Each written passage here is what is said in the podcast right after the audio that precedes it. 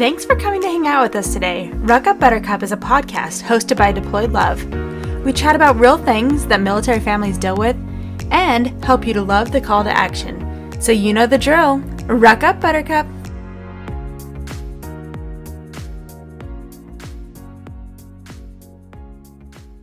Ruck Up Buttercup podcast can be found on all your favorite streaming location. As well, we are now available on Reese Across America Radio on Fridays at 11 p.m. and Sundays at 1 p.m. Eastern. You can find Reese Across America Radio on the iHeartRadio app, the Odyssey app, and the TuneIn app. Just search the word Reef. Can't wait to see you there. Hey, everybody, it is Ashley. We are back with another episode for Ruck Up Buttercup. Today, it's just me fi- flying solo. Um, Sabrina, if you've been listening, know she lives in Germany and it was a little late for her to hop on today. So it's just me and our special guest today. We have Grace Burgess, who is a other fellow military brat. Um, I had the pleasure of being on her podcast. Oh my goodness, I, I feel like it's almost been two years now. Um, yeah, probably. I think it has been. Um, where I got to come on and talk about my experience as a military brat. But today's episode is going to be a little bit different. Um, but I'm going to go ahead and let Grace introduce herself and, and explain what her podcast is about. And then we'll get into detail about what we're talking about today. So, welcome to the podcast, Grace. Thank you so much for having me. Um, so, yeah, I am an Army brat. My dad served in the US Army. It's a little bit of a complicated story, but he joined right out of high school um, I believe, 1996 and joined the army when active duty. He spent some time in germany actually. He spent some time um, you know on various deployments doing various things. And then he he married my mom.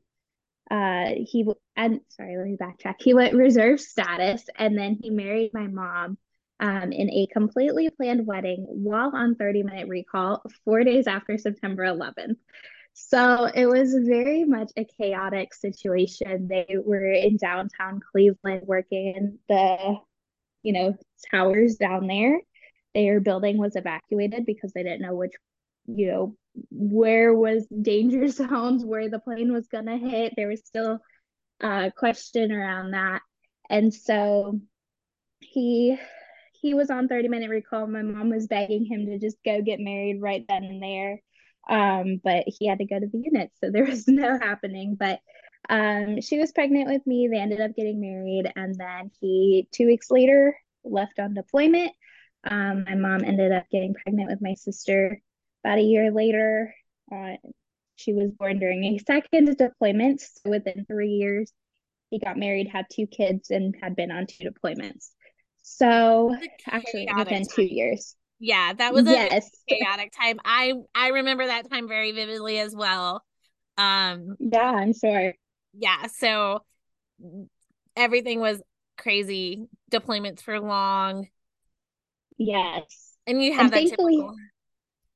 right. Thankfully his were both stateside. Oh that's um good. so we were able to you know i was an infant but we were able to see him travel to see him um and spend time with him. And he was able to come back to Ohio for our births.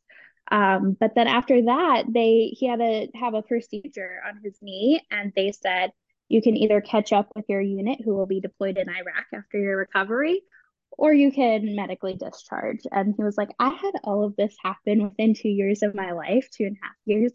So I'm just gonna take the discharge. And then he got the itch to go back in seven years later and went back in. So again, that's, that's a little bit common. of that's so common too. it is. It's very, it's very, I feel like happen. that's a very common thing, especially um in even in just today's world that right. A lot of people are getting out, but then realizing that like, oh, that steady paycheck, those benefits are really right. nice. So they're coming back in. I mean, my dad, my bio dad, so my bio dad and my stepdad, and then my step my my new stepdad, my mother, um, they all military. and now my my bio parents were teenagers, um, teen pregnancy, got married, joined the military. Um obviously they were teen teen pregnancies so, so that didn't last very long. Um they they stayed friends and stuff like that but my dad my my bio dad got out after his like four years and till this day 30 34 years later he's like i wish i stayed in. I wish i stayed yeah. I didn't get out. Things would have been so much easier. Yep it's a chaotic life. A lot of things happen um it really is. but it it it could be the right fit for some people but um so he went back in. How long did he serve for after he went back in?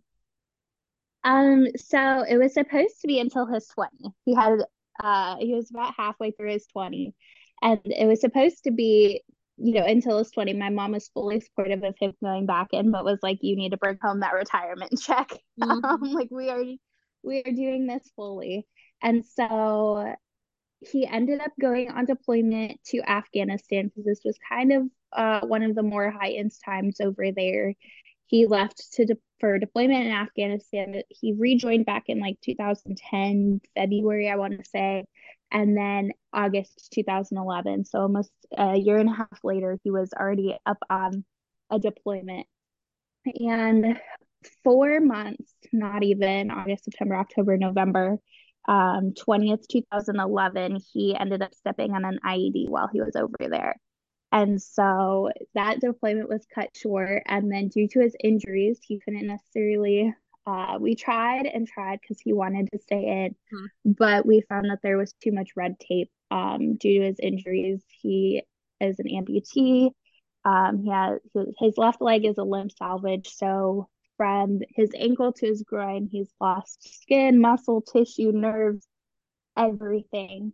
Um, and then, you know, PTSD, TBI, all of those sorts of things that come with, you know, really any deployment. Yeah, and and that's the unfortunate. And so when I said we're getting a little bit different in our in our chat today, we are talking about the dirty knit and gritty of a deployment and the risk of yeah. what in that unfortunate that is um injuries and potential ki killed in action soldiers. And um i'm curious now that you said that because my husband was deployed in afghanistan during the same time where were you get where was he stationed out of? Oh goodness. Uh i might get this wrong but like, i think musa qala or no, like what where stateside was he like stationed when Oh, he- stateside. Um, he was out of Fort Dix. We were a reserve okay. unit from Twinsburg, Ohio, so he left out of Fort Dix. Yeah, the only reason I asked was because my husband was there, and that was a very rough deployment for them. Um, they yeah. came, they had they were out on recall for a lot of like um rescues. They were out there. Um, my husband also dealt. He he he was very fortunate. So unfortunately for him, his his device that the soldier that was standing next to him stepped on did not connect to the explosive. Um, it connected and, wow. and went off, so shrapnel came out. But um, you know, it's that is one of military spouses, military brats. Our biggest fear is, you know, our soldiers getting hurt, our soldiers not coming home, and that's always a possibility. But you know how but even like like for instance like when your soldier comes home like my husband bad my husband has bad ptsd um from yeah. his deployment and so um i know that certain times of the year where certain incidents happen are a little rougher on him um or if we're someplace that has you know unexpected like fireworks are a huge trigger. Right Usually he's yes. fine on days that he knows it's coming. Normally, Fourth of July, he knows he prepares himself. But if there's any unexpected one, you can I can uh, just see him freeze. And oh, for sure, it's definitely a whole new thing that people have to deal with that a lot of us don't even think about or hope that we don't have to do with it. And so, how old were you when your dad was injured? I was about nine and a half. Okay. So, so I was still young. relatively young, but you know, at the same point, old enough to remember what was going on. Yeah. So what was your experience as a military brat experiencing your dad injured? Um, what was your experience like? Like, you know, do you remember anything specific in terms of like a, a resource or um something that was really helpful during that time for you emotionally or like in just terms of in general like something that helped you get through that? Because that's a huge emotional roller coaster. Yeah for sure. Um i think one of the hardest parts honestly of that whole time period was that and not necessarily even speaking towards the injury standpoint but towards the deployment standpoint as a whole um, the hardest thing was that I was not in a military community. Okay. I was in suburb Cleveland, Ohio, you know, which I love and I, I do miss Ohio and that is, you know, it feels like home when I go back. Um, but that was the hardest thing is I was in a suburb of Cleveland, Ohio, where our unit was 45 minutes away. See, he was reserved, so like we didn't have that connection. But you know, like you said, you always have that fear in you no matter how old you are of well i mean maybe not as an infant because you don't understand but once you get that that understanding you always have that fear in you of well is my parent going to come back? Is my parent going to be the same or is my spouse going to be the same? Um, but then once the injury did happen we had the support instantly of friends uh, around us who had you know a service member as well. A lot of the the unit that was deployed over there and the units that were still in the united states who are still stateside um, you know just clung to us um, and made sure we were taken care of in the situation when we needed it most. Um, it was about a month later. So my mom ended up leaving to reconnect with my dad in San Antonio a week after his injury um, when he ended up flying from Germany to um, to San Antonio from the hospital to the hospital. Um, and so it was a week later, November 27th, my mom got to see him. And then we stayed, me, my younger sister and I stayed in Ohio um, until the end of the school semester. So up until winter break um, so that we were able to kind of stick with the same routine. My mom was able to kind of survey the situation of what was going on down there. Uh, she didn't necessarily want me and my sister to see my dad as critical or in such a critical condition like he was.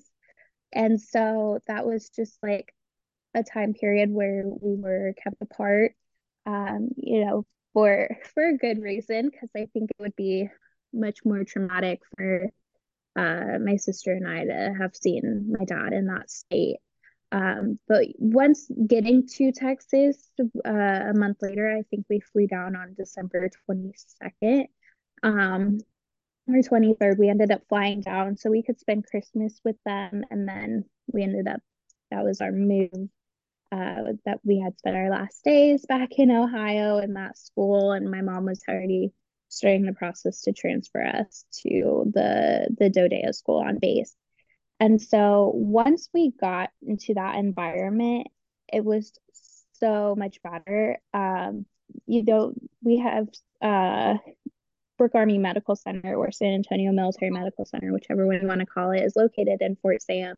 And so there's a lot of the traumas that come through. There's a lot of, uh, you know, don't want to say normal, but there's also the active duty families who are not experiencing injuries and yeah. and trauma that we are. And so, but just being around that, um, that environment made it so much easier because you know, I walk into school and it's like, oh yeah, my dad's an amputee now, and everyone looks at me like I'm crazy, like not even understanding what that means.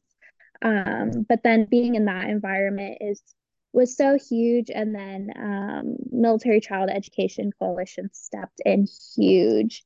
Um, Camila Antoine, I love her to death. Will praise her every single day. Um, she had small groups for uh, various children, but the ones that I experienced were for the kids of um, severely wounded or even just wounded uh, servicemen and women. And so just being able to be in those environments and have support from an outside organization and kind of um I don't want to say this in a bad way, but have something where it was just me because mm-hmm. uh you know, it wasn't necessarily my parents being there. It wasn't my sister being there with me, although she was there um, when we shared, when we were in the same school, when we were both in the elementary school. Um, but especially when I got into the middle school, it was great because it was just me. It was an environment that I could call my own. It was some somewhere that I felt safe to be able to say, hey, no, this is what I'm really going through. This is what I'm struggling with. Mm-hmm. And there were kids around who understood. And she'd break it up into girls and boys. And so, you know, the girls would experience more emotions. The boys are just like, eh. yeah. Um, you know, for the most part. Um, you know, they have their emotions too, but handle it in a very different way, especially compared to, you know, becoming teenage girls. Um, and so that was really the biggest thing. I mean, I could go on and on about resources yeah, of what's I... helped us and what what worked and what didn't. Um, but that was one of the biggest ones in that moment. Yeah, and I I love that that that organizations around. Um, I feel like back during that time frame, it wasn't actually as big as it is nowadays. Like now you can find right. a representative in almost all um so for instance like at fort bragg fort liberty right now they now have a representative that goes into the schools and all of the surrounding schools off base as well um and holds those those those groups and you know a lot of people are like oh my husband doesn't deploy or you know or he may deploy or mom mom or dad deploy whatever um and i was just like instantly signed my oldest up um, and I was just like, yep, he can go to the lunchtime meeting. I think it would be great for him to connect. I, as a military brat, wish I had that. Now, right. When I lived overseas, I went to a DoD school. So I was, it was all military kids. Um, but anytime we lived stateside, we always lived off installation. Some of the schools had military kids, yeah. some of them, um, you know, didn't have nearly as many because a lot of military people weren't living out where that where we were and it's so important to utilize those those systems because especially for kids i feel like if them having a safe space um I, as a military kid i don't remember being super worried about my dad. Not the way that yeah. i am about my spouse like but i think it's also just an awareness thing like i'm more aware of the potential threats the potential harm that could come to my service member. Um as a kid you're like yeah dad's the plane yeah he might get hurt. But you know we were so sheltered as kids. We're sheltered yeah. kids. We you know. It wasn't until i got to the eight you know maybe middle school so i was in middle school when 9-11 happened so i remember vividly what was happening like we went on lockdown over we i was stationed overseas we were um stationed at Kaiserslautern next to Ramstein next to Landstuhl so we were the largest one of the largest installations I ever see. So we went on complete lockdown. Um right. And so I remember all of those different things. Like even the following year, the following year we even went lock on lockdown as well. And I remember my, my dad did deploy um like he was one of the very first um people into Iraq when we went into Iraq and he was there for 16 months. And so I think that wow. was my first full awareness of of um like the danger and like the potential like threat. My my dad had deployed before. He had deployed to kosovo. He he was a ranger so he deployed to other parts of the world. But before that it was just never i guess i don't know if it wasn't just talked about until after 9-11 and after 9-11 when that when iraq and when we went into iraq and in afghanistan you became more aware of those potential right. and things like that. Um, but I was, I, and this is so bad for me to say, but I joked because my husband and my dad both were deployed to Afghanistan during that time frame. But wow. my husband's MOS and my dad's MOS, and my dad at that time was retention, and so he was just living his best best life at Kabul. You know, the large installations wasn't going out on field patrols and things like that. Where my husband yeah. was on the border. Mortars being rained on them every single night like just not a fun experience. And um and i was just like my dad's fine. I'm worried about my husband. And so right. um but it's definitely one of those things where you know it's not talked about a lot. Like you know what are the potential risks? You know what what happens if your service member is injured or killed? Um you know we see in the movies where you know someone may see it on the news which unfortunately that's the suckiest part that that is still something that happens today.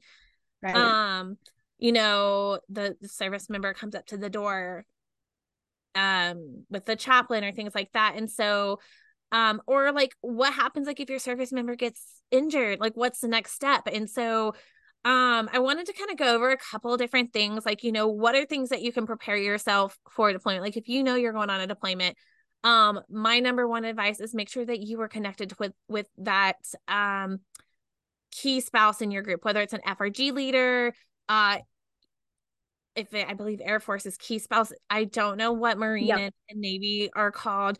Um, but having that connection with one person, you don't have to be friends with them. It's just making sure that you know that you're in contact. A number one, if you are leaving and going out of town, you want to make sure that someone has your updated information. So if something does happen, they know how to get a hold of you in the quickest way possible. Um I've I've seen that happen where we've had to notify somebody and they're not where they're where they're not at home they've not been home for days not answering phone calls um wow. and the goal is to make sure we get the the goal for those people on rear D um or those people who are giving those official notifications is to make sure we get that information to you as quickly as possible. I also personally think everyone should get passports made.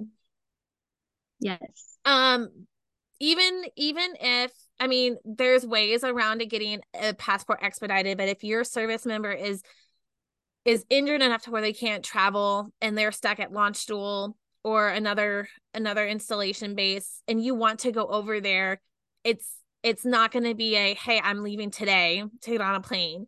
Um you're going to have to get a passport. Um I just think it's always a safe thing too for military spouses just to have a passport just in case. Um right. And that's also, I mean, I can that one's it's a budget thing too. So that's definitely something you have to discuss with your service member like is this something that we can put into our budget, things like that. Um but then like you said like your dad was down at the hospital in in Texas and he was there for a while and that's the same thing. It could be there at Walter Reed. Um they'll usually they send them to like a couple different places. I think it depends on where you're stationed at on where your location you go to um and that could be months and months. So you know how are you going to handle that? How you know if you have kids what are you going to do with that? There's so much that goes into play and that's not things that you really talk about but it's right. definitely if you know that you're going someplace um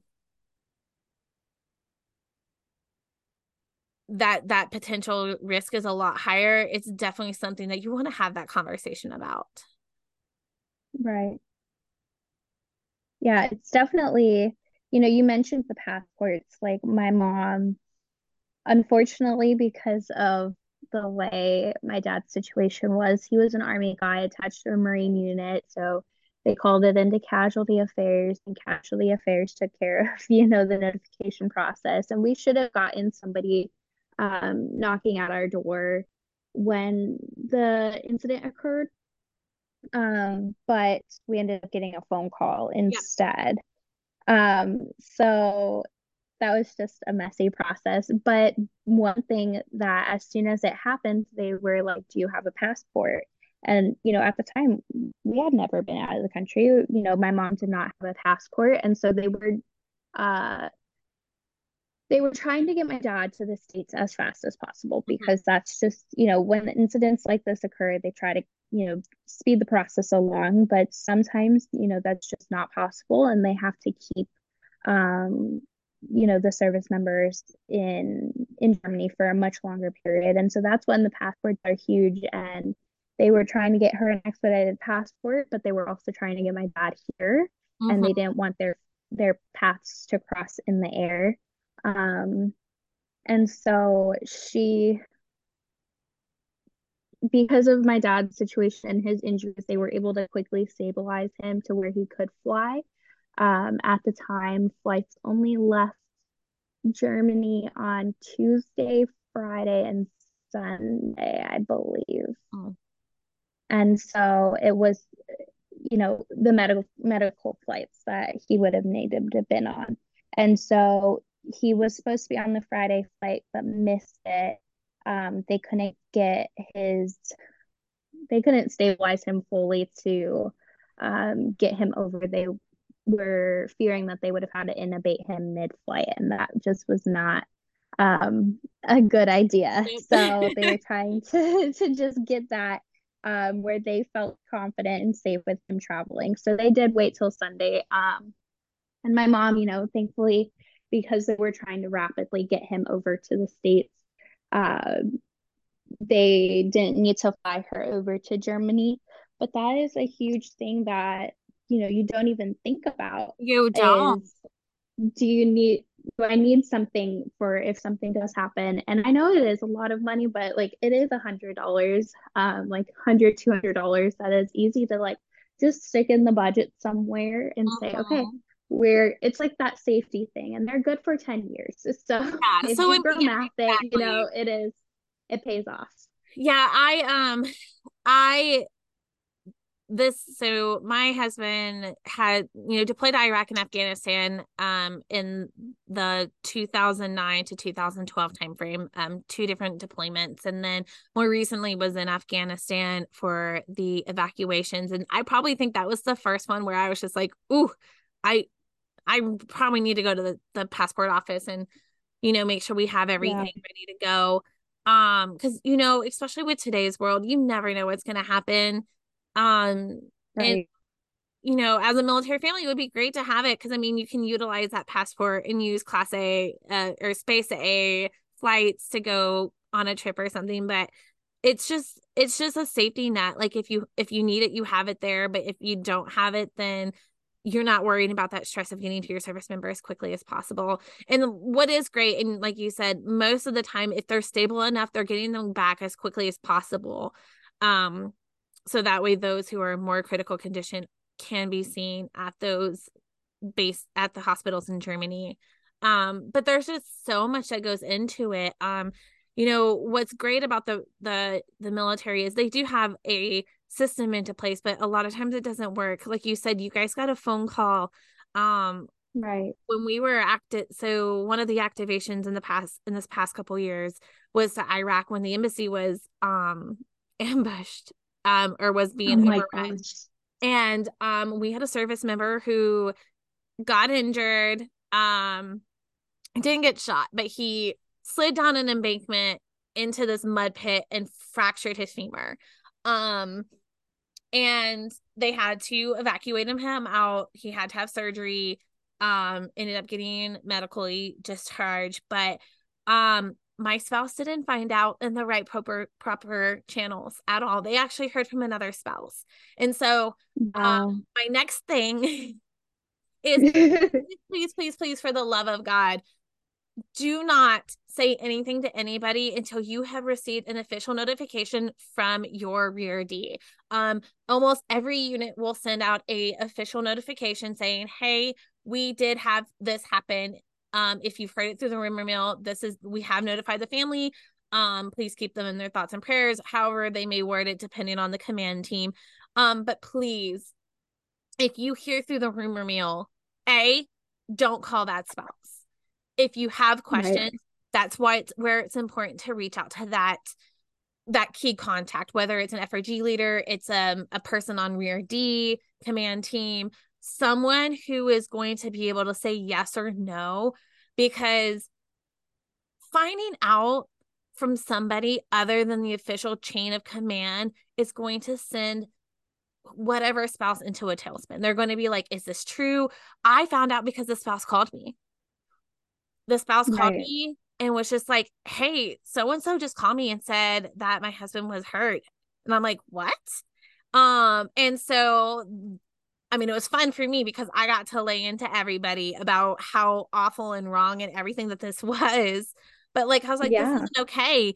And then also, like, you know, um making sure your service member understands that if they're tasked to fly home with somebody to make sure that they're following the chain of command um and protocols um not updating a spouse when you've been told to update the spouse not okay either. That was another issue we had.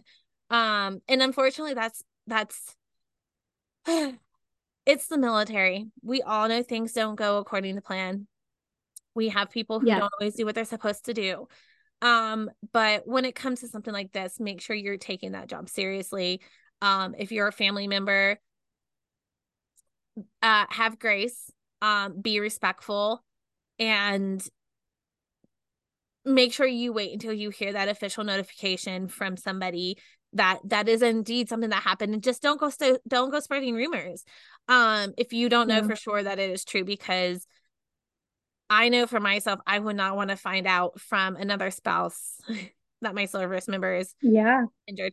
Um, especially if it's not a key spouse or someone who should know the official information um beforehand. So um there's you know it's important to go to those deployment briefs if you're on a deployment or if you're on an IRF cycle um they are always always always always going to share information different resources um you know if you're home and you have an emergency what are those official um ways to make sure that your service member gets in contact obviously the first one is is to do a red cross but there are very right. various rules for the red cross like what qualifies um again it's important to have that contact with that key caller because 90% of the time that key caller is part of the command team spouse or they have a direct line to the command team overseas um or on a deployment whether it's the government phone or they have a direct line to the rear D who can get in touch with. So if there's some type of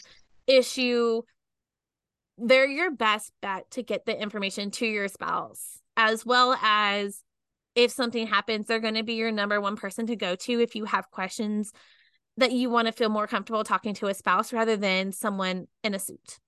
Um right. or the or the care team. Um did you guys have a care team assigned to you guys um so because we are reserved there's a whole other you know situation um we didn't necessarily have a care team assigned to us my mom was part of the frg team um so she was part of that um, I will say though, um, when we were notified of my dad's injuries, the unit had not been notified of his injuries yet. We were the first to be notified. Um, so I was actually the one at nine years old to call and notify the unit that one of their soldiers had been uh, injured. Like the, and then the obviously, um, and that's crazy the, to me that they they haven't been given that notification. Yeah, and so like even those um, who were overseas with my dad when he got injured, you know, were not aware of the, the situation. Um, be, it was it was like I said a mess because he was attached. He was an army guy. There were three of them attached to a marine unit, um, and so they called in the um, the incident um, and casualty affairs went, I don't even know what to do because this is, you know, an army guy attached to a marine unit. Um, and so yeah, I was the one who called in saying, um, you know, I really said, uh, you know, my dad got hurt. Like, we need you to come over to the house right yeah. now. Like, we have an emergency.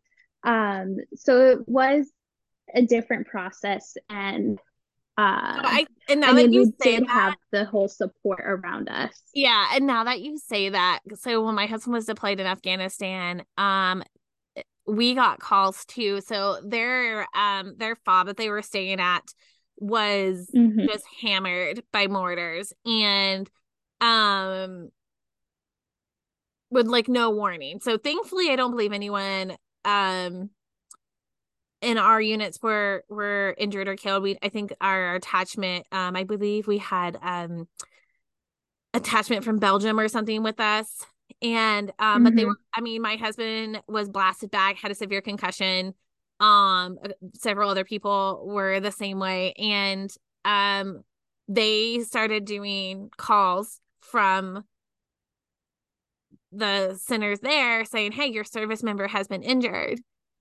Yeah. And I remember getting a phone call.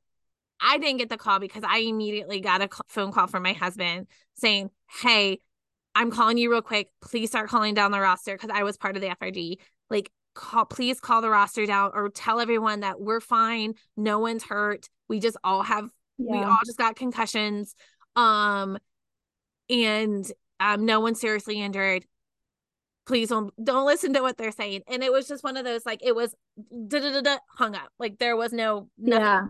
And it was just like, oh my gosh, like why are they calling us like this? And so right that might have just been like, a lot of people a weird thing that was happening sorry. in Afghanistan during that like year because yeah um because that's crazy well, um, a lot of people don't realize that when these incidences occur it automatically goes into a 72, 72 hour blackout. Mm-hmm. so there's no contact in or out yeah um you know to prevent like you were saying a lot of those rumors from spreading and going around and false information. And that's that's a time where you know it's uh, inform the families inform yeah. the families that direct line of contact. Um we had incidences with that but um, yeah well and, know, and that's, that's a good point for. to say that well that's a good point to say because in recent times that's not been the case you know, typically mm-hmm. in the mm-hmm. past on deployments, if there is at least been a, a KIA, like if there's been someone who's been killed, there is a 72 hour blackout for that unit. So that's why you'll always hear no news is good news. If you do not hear anything, yeah. that means that person's okay. Um, now I will say though, in the last couple years, I have feel, especially with these rapid activation deployments, where there's such a heavy media presence Mm-hmm. That has not been the case. Um, I guarantee. Yeah, because we're getting that, that immediate those, turnaround. Mm-hmm, um, you know, all of those service members that were killed in Afghanistan during the evacuation, um, we were all waiting. We were all waiting to to find out whether that was our service member. There was kind of a there was already a blackout in terms of like we weren't really communicating with our service members over there. There was a few select like you know I heard from the command team um as a FRG leader um a couple of times just to get some just to get notes to pass on um but mm-hmm. in terms of no one had phones because those app rapid activations those phones were left behind um type of thing. So those who had phones were the only like the command team who had like military government phones. And so um right. but we were all all of us like it was already broadcasted on the news. They didn't broadcast names at first, but it had already been broadcasted that there were service members that were killed. And so everybody right. was just kind of like holding their tongues and of course everyone's calling and and asking questions and things like that. And like it's going real time. So I'm like, every like this is real time like i have no information for you guys. Um the best i can tell you is just stand by. And right. that is that is very different from afghanistan and iraq where the news coverage and when there was a um an issue or even if someone was injured there was that 72 hour no one's allowed to use the phones no one's allowed to use the computers until that family was officially notified. Um it's a different army I mean, that was that was a decade ago. From like yeah. the of Afghanistan and technology is growing. Well, even the way they communicate nowadays, yeah. like, you know, I remember having to write letters and it was just email and maybe Skype if we happen happen to have good reception. Um nowadays it's yeah. like you it, it's it's much easier to communicate which is great but it's also like way it's a lot easier for people to get information back quickly that may not right. shouldn't be sent back per those channels. So it's just have grace if you're listening.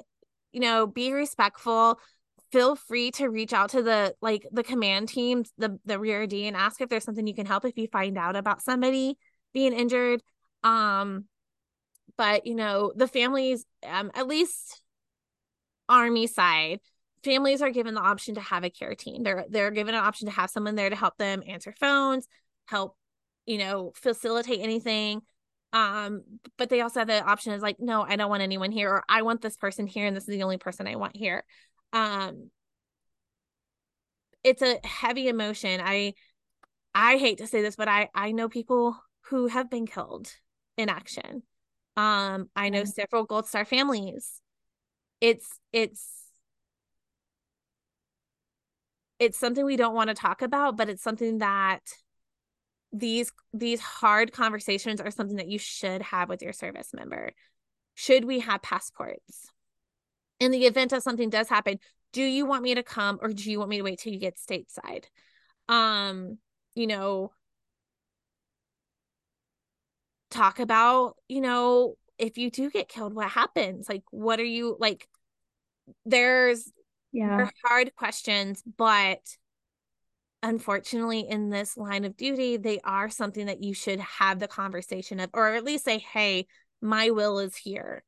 Um or this is you know what i would like x y and z.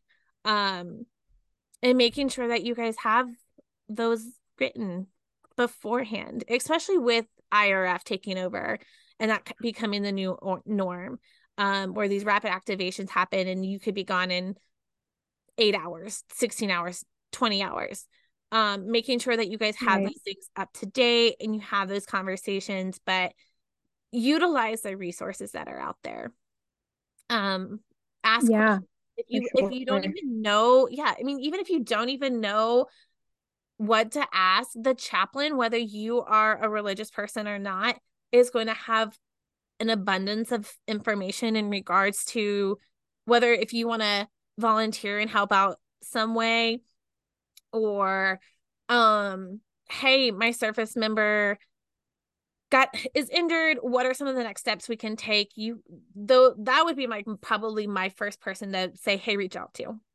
Because they're going to know resources like yeah. hey this resource can help you with lodging. This resource can help you with childcare. This resource can help you um you know if you need help modifying your home because your service member is now in a wheelchair or whatever it may be. Um there is a lot out there.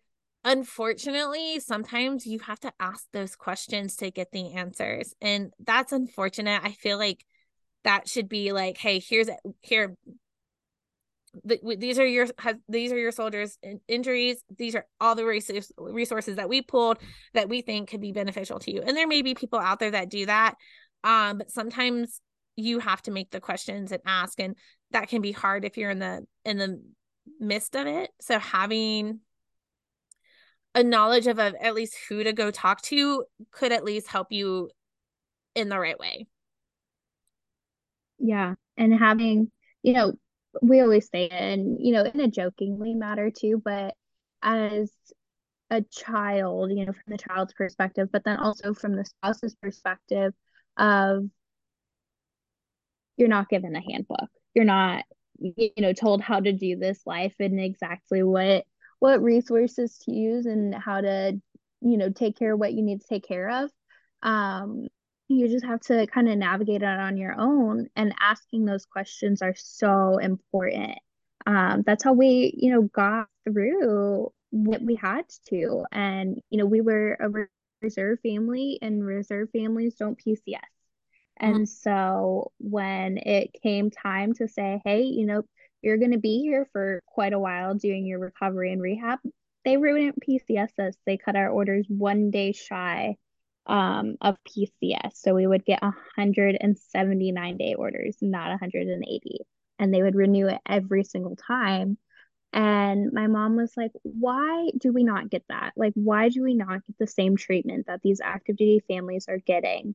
Yeah. Um, you know, the state of the art care yeah that you know my husband you know my dad deserves yeah and that's a good point because you know i i coming from an active duty side um i you know I would have just assumed that the reserve side would have the same type of treatment, things like that. And so that's right. just another like another step. Like you have to figure out what your branch does, where are your resources for your branch specifically, because there are going to be differences between those. Um and also just maybe knowing some outside organizations like locally from where you live like if you are a reserve family and you are obviously you're stationed all over the country or you're you're in your home home uh home states all across the country not near an installation and you are on your own essentially and that could be that that alone is just hard. Like i could understand where you're coming from like it was yeah. hard to connect and it was hard for people to understand what you guys were going through because even just being on a active duty assignment outside of military installation and just being like oh yeah i don't like you know on a recruiting duty or rotc duty like it could be isolating because you don't have anyone that knows what you're going through. So right yeah. when you're in a location specifically for reserve families um or for those families who um are not connected to the military for whatever reason whether they choose to or not make sure that you also know your local resources that could help you in a time like this. Um most large cities are going to have some type of veteran program that could p- potentially p- provide support. Um but connecting with those services like i don't know i guess like you might not know this answer but um the reserves have like programs like um acs like where they had oh. I'm trying to think of like the like the army community services or um like you guys have they have frg so i'm assuming they would have like support from an frg like coordinator. Yeah, we had um FRG um but you know at the same point our unit was 45 minutes away. So and people would commute from all over um to go. And so it was our resources mainly fell under FRG and I could be mistaken too. Um, but I believe most of our resources fell under the FRG. But you know, also most big cities will have uh, some sort of USO. Yes. And so that's another huge resource yes, right there USO too. Um, yes, we did have yellow ribbons. Um, and so that was uh, you know, very helpful too and uh, you know, helpful from both aspects of the deployment, but then, you know, once you experience an injury, you don't really get the other half of the the yellow yeah. ribbon activities. Yeah. So um, you get the first half, which is great and you know helpful to prepare for whatever could happen.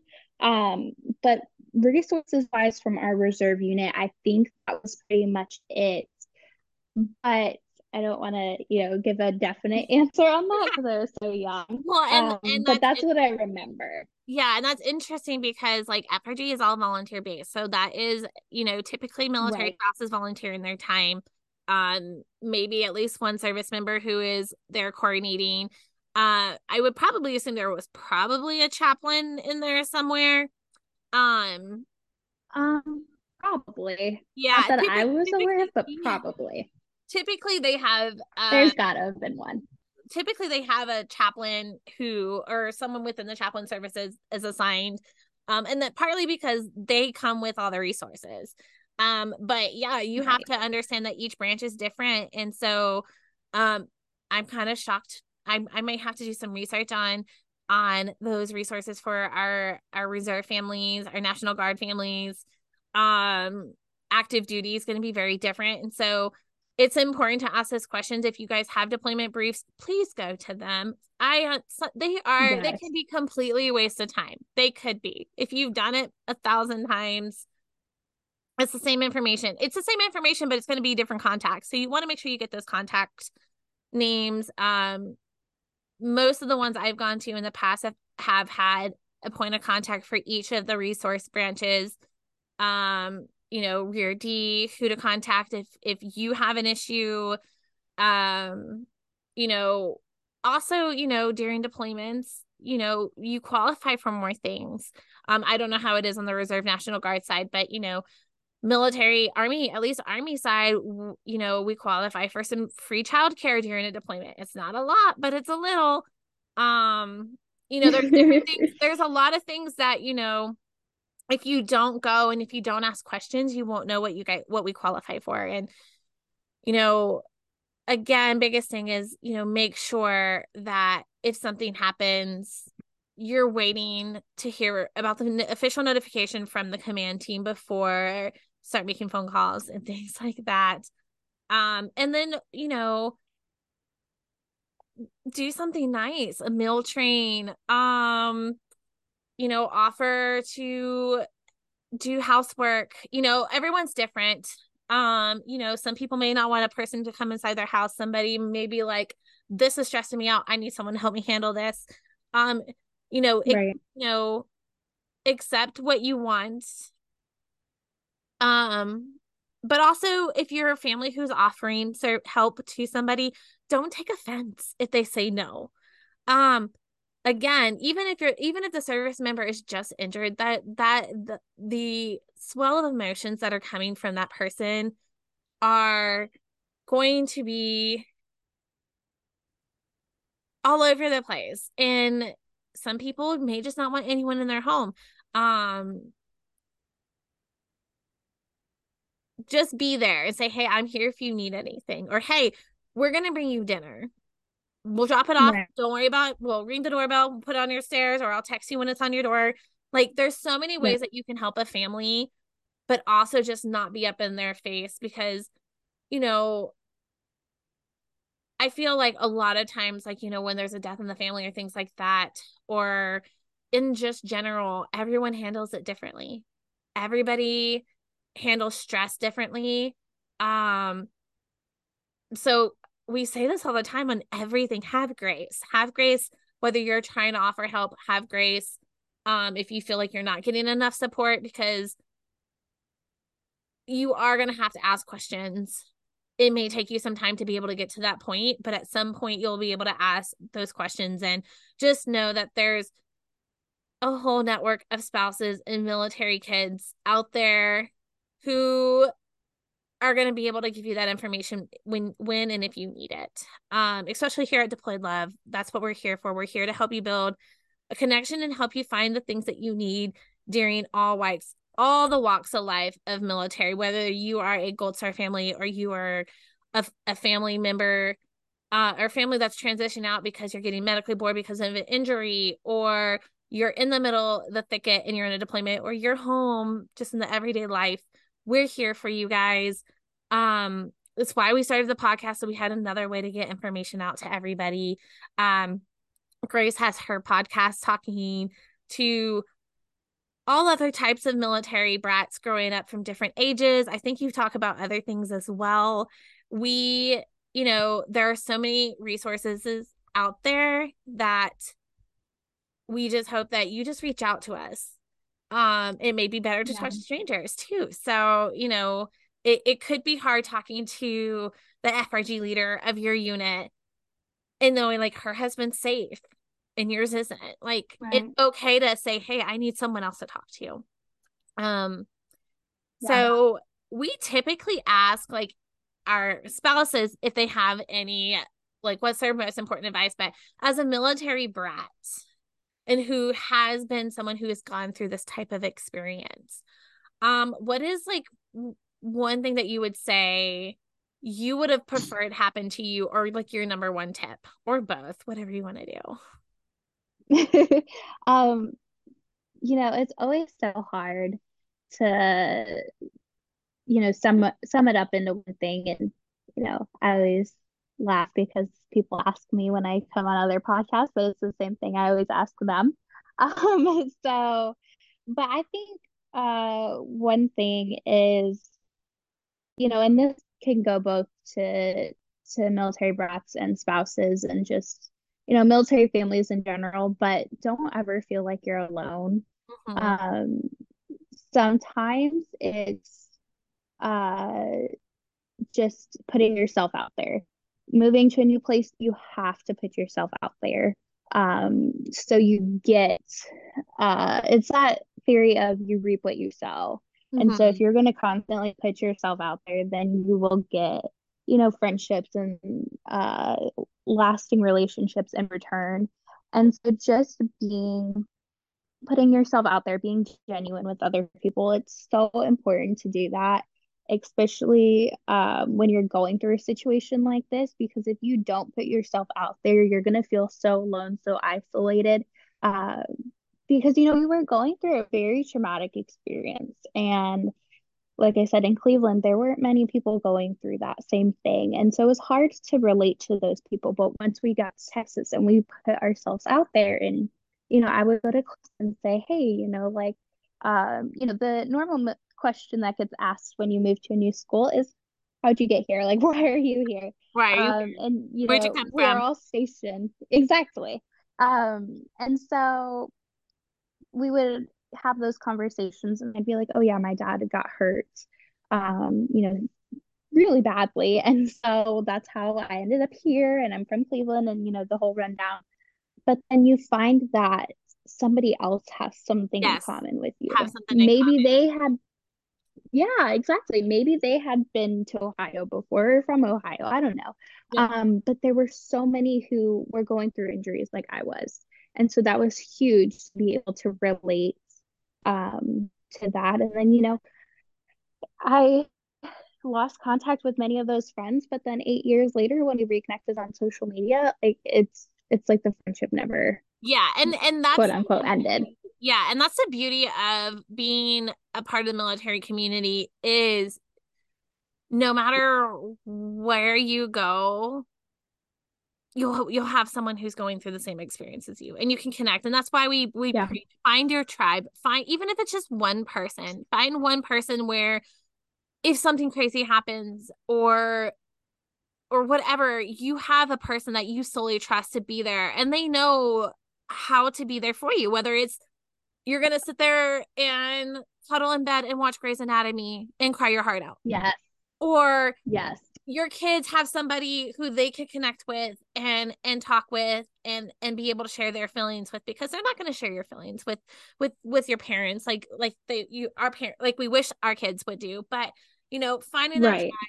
that time um it is so important to have that and i can I, can't like I'm currently right now not near military installation and I can understand that isolation and feeling how hard it is to not have that tribe network or someone who is experiencing what I'm experiencing um or knows what it's like to be a military spouse or a kid but yeah. it's one of those things where you do have to find your tribe and you and it's important for these type of situations whether it's an injury stateside because we know those happen too or if it's an yeah. injury from a deployment um it's a dangerous job um no matter what MOS you are in the military there's always that potential risk and so um it it's so important to have a person or two or three or a whole tribe and it's not important just for you, but it's important for your kids if you have kids as well. They need to be able to vent with their friends. Like, I'm so tired of my dad being gone. I'm so tired of my mom, you know, having to work on weekends. Like she doesn't get to come to my basketball game. Like they need that frustration and they need to know that they're they're not alone as well. Um that yeah. was my biggest thing as a kid growing up. I I really did I hated it at the time, but now that I look back, I I really do appreciate being stationed overseas as a teenager because I was solely surrounded by military kids. So we were able to kind of all feed off of each other and we were all going through the same thing. Um, I only had a few friends that were not part of that military lifestyle. They were either like DoD teachers' kids or a DoD contractor or a contractor with another organization but majority of them were right. all we were all going through it and i think those those programs um if you have a military child a hundred percent encourage them to participate in those programs at the schools or find them a group of people a group of friends that are military that they connect to so whether it's through another military organization that's holding like summer camps for military kids or something like that like make sure that they have their tribe too because it's important yes and they're going to be what gets you through the hard times for sure because you have to rely on on what you can during those times. And sometimes it's just that alone. And you have to make it work.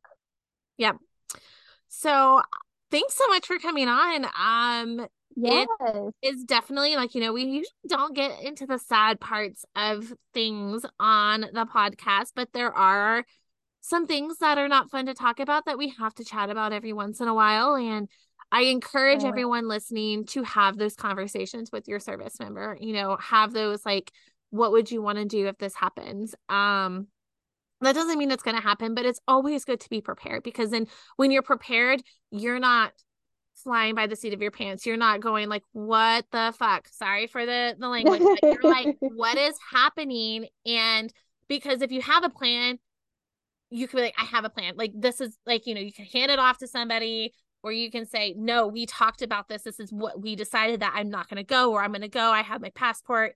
When can we book my flight? Um, because all that comes into play. And so you, you know, if you have those discussions and you're prepared, you may not do the flight like because we all do like in in in high stake cases it's what uh freeze run i don't remember what it is. Oh goodness.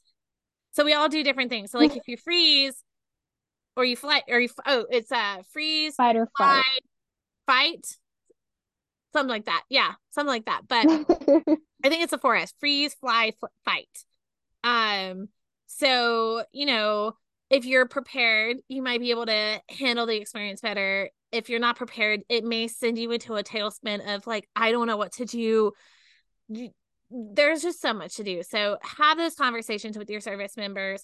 Have those conversations with your with your tribe you know? Have those yeah. hey like we discussed this like you know if something happens this is what i need to do. So if if i shut down this is how you get me out of it. Or um what will be the most helpful to me is if something happens just take the kids take the kids and go take them have them do something fun so i can spend a couple hours processing and figuring out what to do next. Um have those conversations. They're not fun. Yeah. But in the long run if something happens, you'll be glad that you had those conversations so you know what to do and those around you know what and how to support you. Um you have any last bits that you want to say before we end for the night? Oh goodness. I think we captured a lot of it. And I think it's so important, you know, just echoing what you said have your tribe, have your people around you, and, you know, really be confident in lifestyle. And I think that, I think you'll be set up for success then. Yeah. So if you are a fellow military brat, or if you're looking for another podcast to listen to, make sure you guys check out Grace of the Military Child and Life, and we'll have that linked in our in our notes. And you know, as we always say when it's, you know, t- at the end of our show, ruck up, buttercup.